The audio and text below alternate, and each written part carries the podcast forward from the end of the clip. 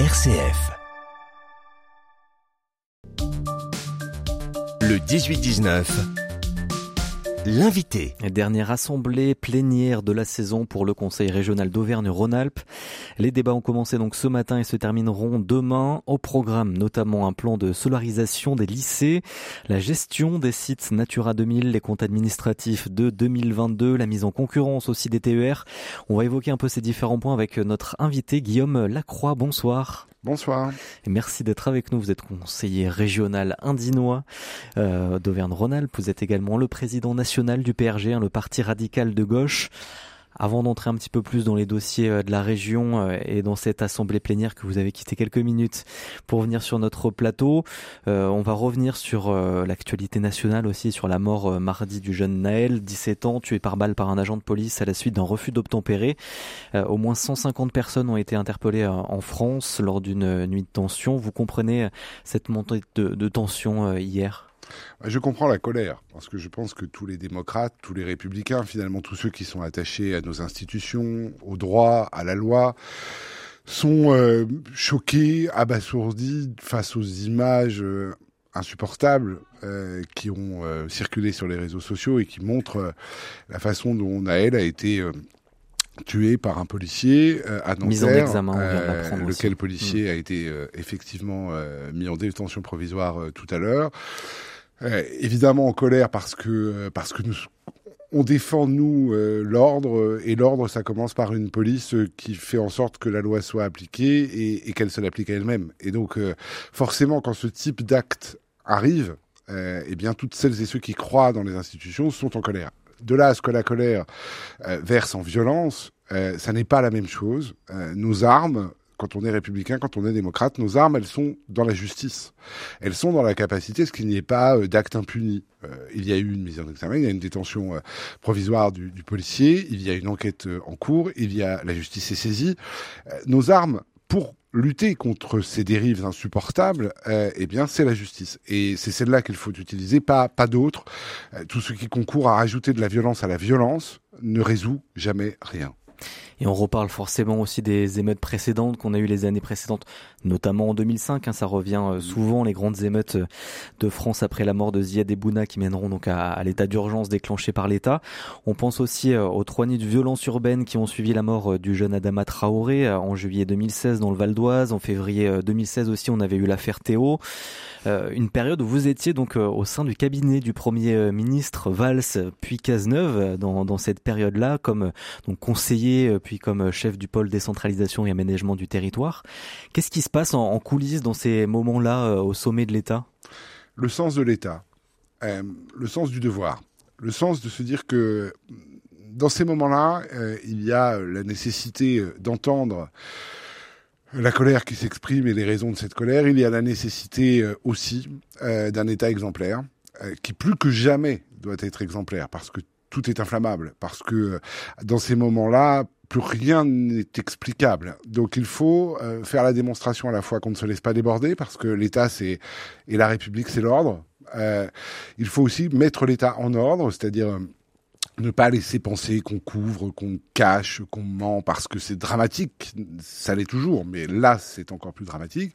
Et ce qui se passe, c'est beaucoup de, de, de, de, de, crispation et, et, et beaucoup de, de, de sérieux personne ne regarde ce genre de situation de loin. On sait tous euh, qu'un peuple, euh, il faut lui parler, il faut aussi lui donner des symboles. Et les symboles, c'est un État euh, qui tient bon, un État euh, qui est droit dans ses bottes, parce qu'il est là pour ça. On est 67 millions, on peut pas se laisser déborder chaque fois qu'il y a un problème. Et en même temps, un État qui doit faire en sorte d'être absolument, définitivement rigoureux sur ses propres principes et être exemplaire, sans quoi, sans quoi, effectivement, on empire la situation et surtout, on va vers un risque qu'on ne mesure même pas. Et là, vous dites c'est un cas encore plus dramatique. C'est un cas à part aujourd'hui? C'est un cas euh, à part parce que ça va avec l'époque. Euh, l'époque, elle est d'abord pleine de violence et de tension. On le sait bien. Euh, ça fait des années que moi je dis qu'on est dans une insurrection permanente dans ce pays. Et alors, on m'a beaucoup reproché ce mot, mais je, je, le, je le, redis quand même. Son, oui, on l'entend moins à gauche. oui, mais c'est pas grave parce que c'est la réalité. Ça fait des années, ça fait 15 ans que ce pays vit comme ça des, des secousses qui sont inquiétantes et qui montrent que quand même il y a un, état général de, de fébrilité et, de colère et de violence. Et puis là, c'est particulier parce que les réseaux sociaux montrent les choses, que vous apercevez que les policiers ont menti. et que au-delà même de l'acte horrible qui est commis avec d'une violence, quand vous regardez ça, moi je suis père d'enfants de 14 ans, dont j'espère qu'ils ne feront jamais des conneries majeures, mais vous dites mon môme fait un jour une connerie majeure, j'espère que ça n'arrivera pas, je fais tout pour que ça n'arrive pas, mais ça peut arriver. Et quand vous voyez ce qui se passe là, mais c'est insupportable. Et c'est insupportable quand vous êtes un républicain et que vous vous dites cet homme-là a un uniforme, on lui a donné une arme, on lui a donné le droit de tirer, on lui a donné finalement des pouvoirs exceptionnels dans la République pour être exemplaire. Et donc, tout ça concourt finalement à rendre la situation effectivement peut-être encore pire que d'habitude. Et là, plusieurs euh, élus depuis le drame, euh, à gauche notamment surtout, euh, remettent en cause la loi Cazeneuve en, de 2017, une loi donc sur l'usage des armes par les forces de l'ordre et qui manque de clarté hein, selon les élus. Est-ce qu'il faut revoir cette loi? Moi, je crois qu'il y a une cabale de surenchère politique euh, depuis quelques heures qui est absolument insupportable elle aussi. Je, le, je la vois arriver de l'extrême droite et, et, de certains euh, euh, soi-disant syndicats de police qui n'en sont pas, en fait, qui sont des officines d'extrême droite, qui disent des choses absolument insupportables sur ce qui s'est passé et qui, j'allais dire, excusent à tout prix le, le policier. Je vois aussi des procès politiques montés depuis l'extrême gauche que je trouve tout aussi insupportables. Mais une question de fond là aussi derrière enfin, écoutez, depuis quand un élu est un magistrat dans ce pays? Euh, Quand on est républicain, quand on est démocrate, dans ce pays, oui, mais enfin, chaque fois qu'on parle en droit pénal, et notamment de restriction des libertés, on parle du maintien de l'ordre public et donc d'une action proportionnée ou disproportionnée de l'État pour maintenir l'ordre public. Quand on dit qu'il y a un droit à légitime défense des policiers dans cette loi, quand on leur fonce dessus et qui doivent avoir une réponse proportionnée, mais quand ils n'ont pas d'autre choix qu'ils peuvent tirer, euh, j'allais dire, vous êtes strictement dans le cadre de ce qu'on connaît dans l'état de droit depuis toujours. Il n'y a rien d'extraordinaire dans cette loi. Essayez de faire penser que depuis 2017, dans ce pays, il y aurait une loi qui donne un permis de tuer aux policiers, c'est scandaleux. C'est faux. Et si il y a un non-respect de cette loi, ce qui est le cas à Nanterre. La loi elle ne permet pas Nanterre. Sinon, le policier en question ne serait pas en garde à vue et ne serait pas mis en examen et ne serait pas en, en, détention provisoire. Si euh, nous étions vraiment dans une loi qui donne un permis de tuer, le policier serait reparti libre. Ça n'est pas le cas. L'instrumentalisation dans ce moment de la de la douleur des familles, de l'effroi des républicains et des démocrates, de la colère des jeunes des quartiers, cette instrumentalisation-là, elle est absolument absolument mortifère parce qu'elle est en train de creuser encore plus une fracture dans ce pays que nous n'arriverons pas à résoudre. Mais est-ce qu'il n'y a pas quelque chose à, faire en tout cas? Puisque des, des, des, des, cas comme ça, on en a eu plusieurs ces dernières années. Mais il y a aussi une augmentation du nombre de gens qui foncent sur des policiers en voiture. C'est aussi une réalité. Moi, je, je, je, ne peux que le constater et m'en, dire, en être absolument horrifié et triste. Mais quand je vous dis que ce pays a une montée de la violence, il y a une montée de la violence que subissent les policiers. Il y a aussi euh, une montée de la violence, euh, on le voit là, euh, par des tenants des forces de l'ordre. Et la solution, c'est d'appliquer la loi. Et la loi, elle dit qu'il faut une réaction proportionnée. À Nanterre, c'était clairement disproportionné. Et c'est donc pas sans suite. Le policier en question est poursuivi et sera condamné. Et il faut qu'il soit condamné. Guillaume Lacroix, donc conseiller régional d'Auvergne-Rhône-Alpes, président du PRG. Vous restez avec nous. On va entamer un petit peu plus euh, ce qui nous concerne en région Auvergne-Rhône-Alpes avec euh, notamment la mise en concurrence des TER dans la région dans 10 ans. D'autres sujets aussi au sein de, de l'Assemblée plénière. Vous restez avec nous. On se retrouve juste après le journal régional. Le 18-19 L'invité. L'invité, c'est Guillaume Lacroix, donc euh, ce soir conseiller régional d'Auvergne-Rhône-Alpes, président du PRG, le Parti radical de gauche, et vous êtes avec nous euh, ce soir pour nous parler un peu de, de ces dossiers qui sont débattus euh, depuis ce matin en assemblée plénière, dernière assemblée plénière de la région, Auvergne-Rhône-Alpes, avant de partir pour l'été et ensuite d'autres dossiers pour la rentrée prochaine. On va se, se, concentrer donc sur ces différents dossiers, il y en a plusieurs, et, et notamment donc le conseil régional d'Auvergne-Rhône-Alpes qui a adopté euh, tout à l'heure une délibération euh, cet après-midi qui porte donc sur l'ouverture à la concurrence des TER. Les syndicalistes, on les a entendus hein, dans le journal d'ailleurs Guillaume Lacroix euh, qui était en manifestation aujourd'hui, qui sont inquiets de cette ouverture à la concurrence, qui redoute une concurrence donc des lignes ferroviaires en région Auvergne-Rhône-Alpes. On parle de privatisation aussi. Vous comprenez vous cette inquiétude? Oui, toujours. D'abord de, de la part de salariés de l'entreprise qui règne en maître sur le transport ferroviaire depuis euh, toujours euh, et qui euh, finalement se retrouve aujourd'hui dans une situation nouvelle, une situation voulue dans le cadre de l'Union européenne qui a donné lieu à une loi en France et, et à la décharge de Laurent Wauquiez je suis son opposant, mais ça m'oblige pas, pas, à être subjectif tout le temps. Euh, c'est une obligation qui est faite hein, aux régions. C'est pas, euh, c'est pas un choix. C'est pas un choix. Alors mm. effectivement, on peut ensuite discuter des modalités de mise en œuvre. C'est ce qui a été fait. Euh, c'est ce qui a été fait aujourd'hui. Mais globalement, aujourd'hui, toutes les régions de France sont tenues d'ouvrir à la concurrence les lignes TER. Alors la question que ça Et pose. Et d'ailleurs, la région Auvergne-Rhône-Alpes est une des dernières régions oui, euh, nous avons beaucoup traîné euh, parce qu'effectivement, ça n'est pas, je crois, ni de la part de l'exécutif ni de la part de l'opposition, euh, une volonté majeure que de dire il faut absolument le faire très vite. Chacun a bien conscience des risques énormes. Enfin, ce que j'expliquais en assemblée aujourd'hui, c'est la question centrale. fait longtemps que la SNCF est plus un service public.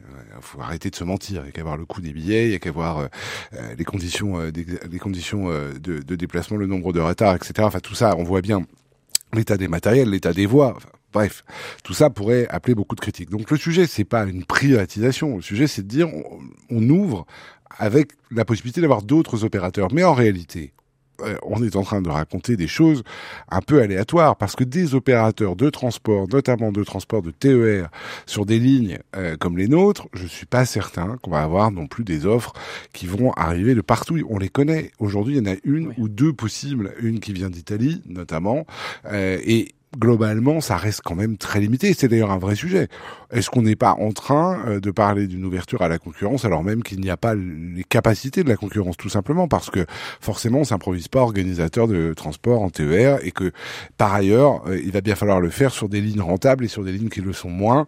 De ce point de vue, euh, je donne acte à la région d'avoir créé des lots euh, des lots qu'elle met à la concurrence, lesquels lots équilibrent entre lignes rentables et lignes non rentables pour qu'on ne se retrouve pas avec des opérateurs privés nous disant euh, bah nous on prend que ce qui est juteux et on vous laisse évidemment porter les déficits. De ce point de vue, c'est plutôt bien vu. Et les lots sont donc bien attribués, bien bien construits? Oui, en tout cas, c'est équilibré, c'est intelligent. Après, ça posera d'autres, ça pose évidemment d'autres questions. Hein. Quand vous n'êtes pas, admettons que demain vous ayez euh, deux opérateurs différents euh, pour des lots, euh, pour des lots, ben, vous allez avoir du mal à expliquer que vous faites un, je sais pas moi, un Bourg-en-Bresse Montélimar, mais que vous passez par deux opérateurs. Donc, s'il faut changer de train parce que vous ne pouvez plus faire des, des trains directs parce que c'est un opérateur privé, je ne suis pas sûr qu'on facilite la vie des gens. Donc, il va y avoir quand même beaucoup, beaucoup de travail pour rendre tout ça admissible et supportable par celles et ceux qui prennent le train, et notamment par celles et ceux qui le prennent pour des raisons professionnelles. Hmm. Autre dossier dans lequel d'ailleurs vous êtes intervenu, puisque en plus de votre casquette de politique, vous avez un, un œil sur les comptes, puisque vous travaillez aussi à la Cour des comptes, Guillaume Lacroix, en tant que, que magistrat. Donc on a on a les comptes administratifs de la région Auvergne-Rhône-Alpes de 2022 qui ont, été euh, adoptés aussi. Aucune dégradation de l'endettement euh, malgré l'inflation. Euh, la région est encore la mieux gérée de France. Non mais moi la communication de Laurent Wauquiez, si vous voulez, je suis pas là pour la pour la dupliquer. Euh, et je ne sais pas ce que ça veut dire être la région la mieux gérée de France. Je n'ai toujours pas compris ce que ça voulait dire. Quand vous dites je suis, je gère très bien, je désendette, mais qu'en même temps vous ne dites pas ou vous dites à bas mot que vous avez récupéré cette année 2022 200 millions d'euros supplémentaires sur la TVA et sur l'essence en pleine année d'inflation, en expliquant que vous n'avez pas augmenté les impôts. Effectivement, Laurent Wauquiez n'a pas euh, le pouvoir d'augmenter les taux de TVA, mais enfin, ça ne le dérange pas euh, de récupérer 200 millions d'euros de, de, recettes supplémentaires venues de la TVA, taxe la plus injuste qui soit, euh, parce qu'elle touche tout le monde, quel que soit votre niveau de, rémunération, et en période d'inflation, c'est encore plus insupportable. Ou sur l'essence, avec des gens qui, pour la plupart, payent pour aller travailler, ça ne le dérange pas. Et ensuite, il vous explique qu'avec ces 200 millions-là, il a euh, une situation financière saine. Bah, évidemment, mais il manquerait plus qu'il nous explique qu'en plus, il n'y arrive pas. Il y a beaucoup de communication, et il y a surtout de la communication autour de, de cette question, la, la, région la mieux gérée de France. Quand vous récupérez 200 millions de recettes supplémentaires prises dans la poche directement des Auvergnats Rhône-Alpins, et que vous n'avez pas une seule politique en faveur du pouvoir d'achat, je ne suis pas sûr que vous êtes la région la mieux gérée de France. Quand vous euh, avez 1 milliard 311 millions de dépenses, 1 milliard 311 millions de dépenses d'investissement, et que vous en consacrez seulement 30 millions c'est-à-dire une miette à la décarbonation alors qu'on sait qu'on est dans une période gravissime pour ce qui concerne le réchauffement climatique, bah, vous n'êtes pas la région la mieux gérée de France.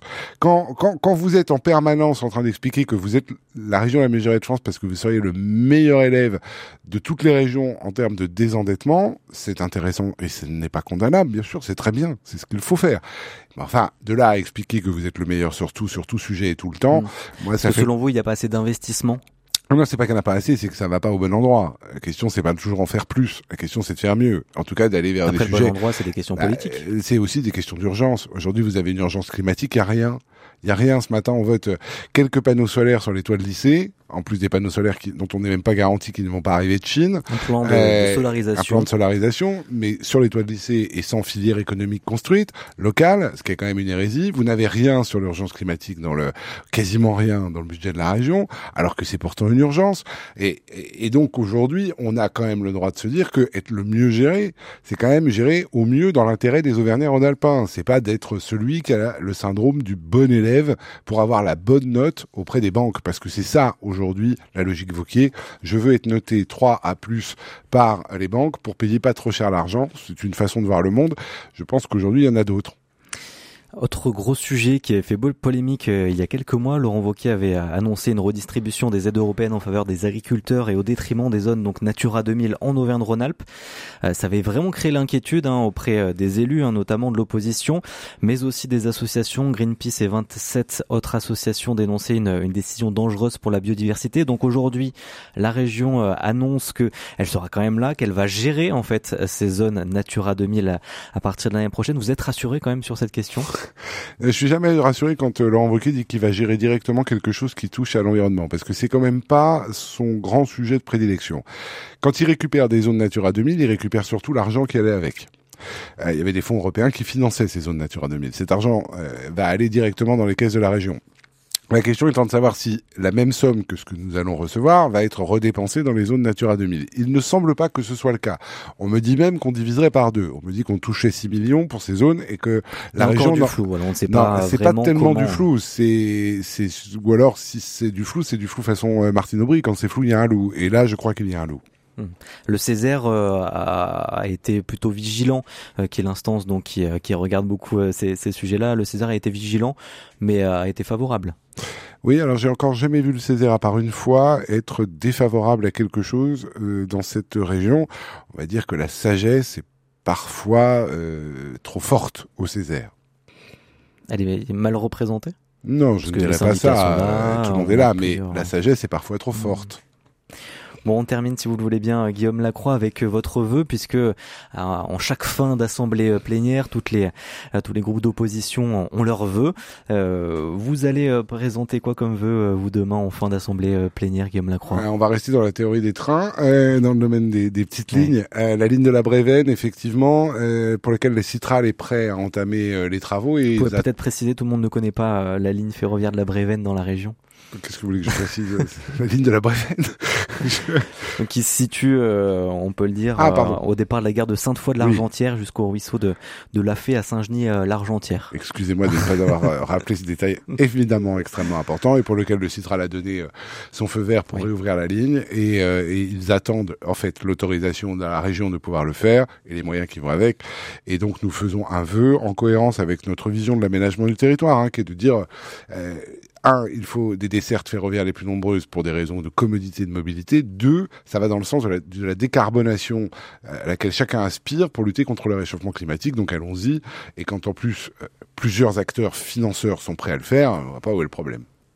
Merci beaucoup, Guillaume Lacroix, d'avoir été avec nous. On, vous laisse repartir en assemblée plénière puisqu'il y a encore quelques sujets à aborder jusqu'à ce soir et puis encore euh, demain matin. Merci beaucoup d'avoir été avec nous. Je rappelle, vous êtes conseiller régional, donc président du groupe PRG au conseil régional d'Auvergne-Rhône-Alpes et président national euh, du PRG. Merci beaucoup. Merci.